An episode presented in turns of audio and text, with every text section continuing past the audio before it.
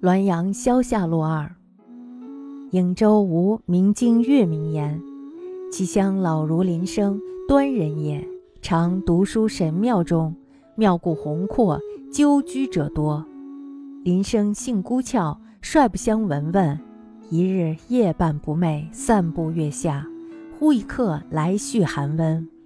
林生方寂寞，因邀入室共谈，甚有礼致。颍州人明经吴岳名说，他的同乡老如林生是一个品行特别端正的人。林生呢曾经借住在神庙里读书，这个神庙呢很大，租住的人呢也非常的多。林生呢是一个性格比较孤僻的人，与庙里的其他人一概不往来。一天晚上，林生睡不着，在月下散步，忽然间呢一位客人来跟他嘘寒问暖。林生此时正感到寂寞，就邀请这位客人进屋闲谈。客人讲话很有义理情致。偶然谈到因果报应之事的时候，林生说：圣贤之为善，皆无所为而为者也。有所为而为，其事虽合天理，其心亦纯乎人欲矣。故佛是福田之说，君子福道也。圣贤做善事儿都是无所求而做成的，如果为了功利的目的去做，即使所做的事情合乎天理，那么他的用心呢也是纯粹为了人的欲望而已。所以呢，佛家的所谓的福田之说，君子是不赞成的。这时候客人就说了：先生之言粹然儒者之言也，然用以律己则可，用以律人则不可，用以律君子犹可，用以律天下之人则断不可。圣人之立教，欲人为善而已，其不能为者，则诱耶以成之，不肯为者，则居策以破之。于是乎行赏生焉，能因慕赏而为善，圣人但不与其善，必不择其为求赏而然也。能因为行而为善，圣人亦与其善，必不择其必行而然也。苟以行赏使之循天理，而又择慕赏未行之谓人欲，使不积劝于行赏，谓之不善。积劝于行赏，又谓之不善，人且无所措手足矣。况慕赏必行，既谓之人欲，而又积劝以行赏，人且为圣人，是以人欲导民矣，有是理于。盖天下上至少而凡民多，故圣人之行赏，为中人以下舍教；佛事之因果，亦为中人以下说法。儒教之宗旨虽殊，至其教人为善，则亦归一者。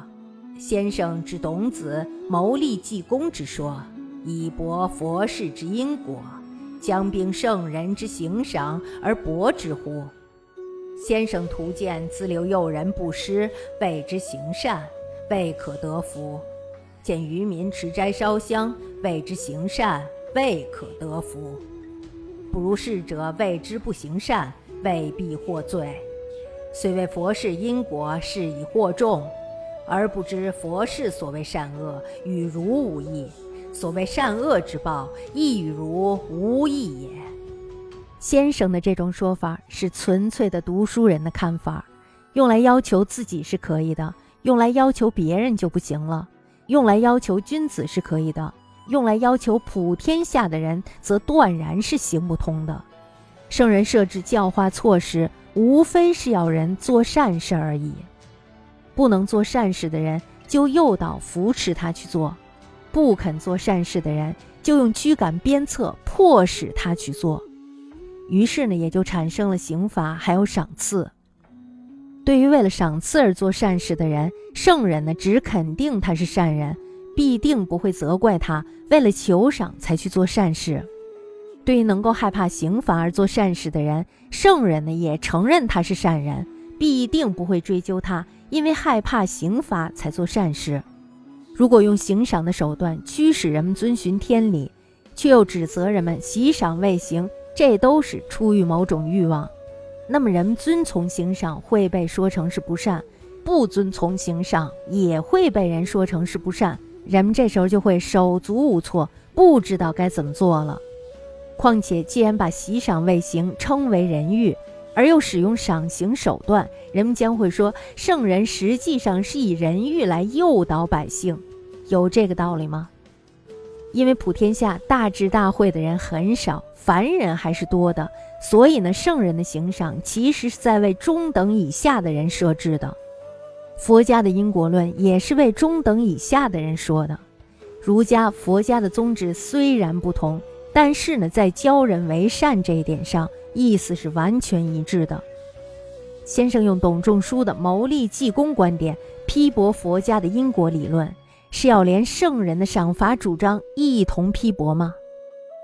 先生只见僧人诱人布施钱财，说这是善行，可以得福；不布施呢，就是不行善。看到渔民持斋烧香，说这是善行，可以得福；不这样做呢，就不是善行，必定有错。由此呢，就误以为佛家的因果理论完全是欺惑民众的。你并没有了解佛家所说的善恶与儒家有什么区别。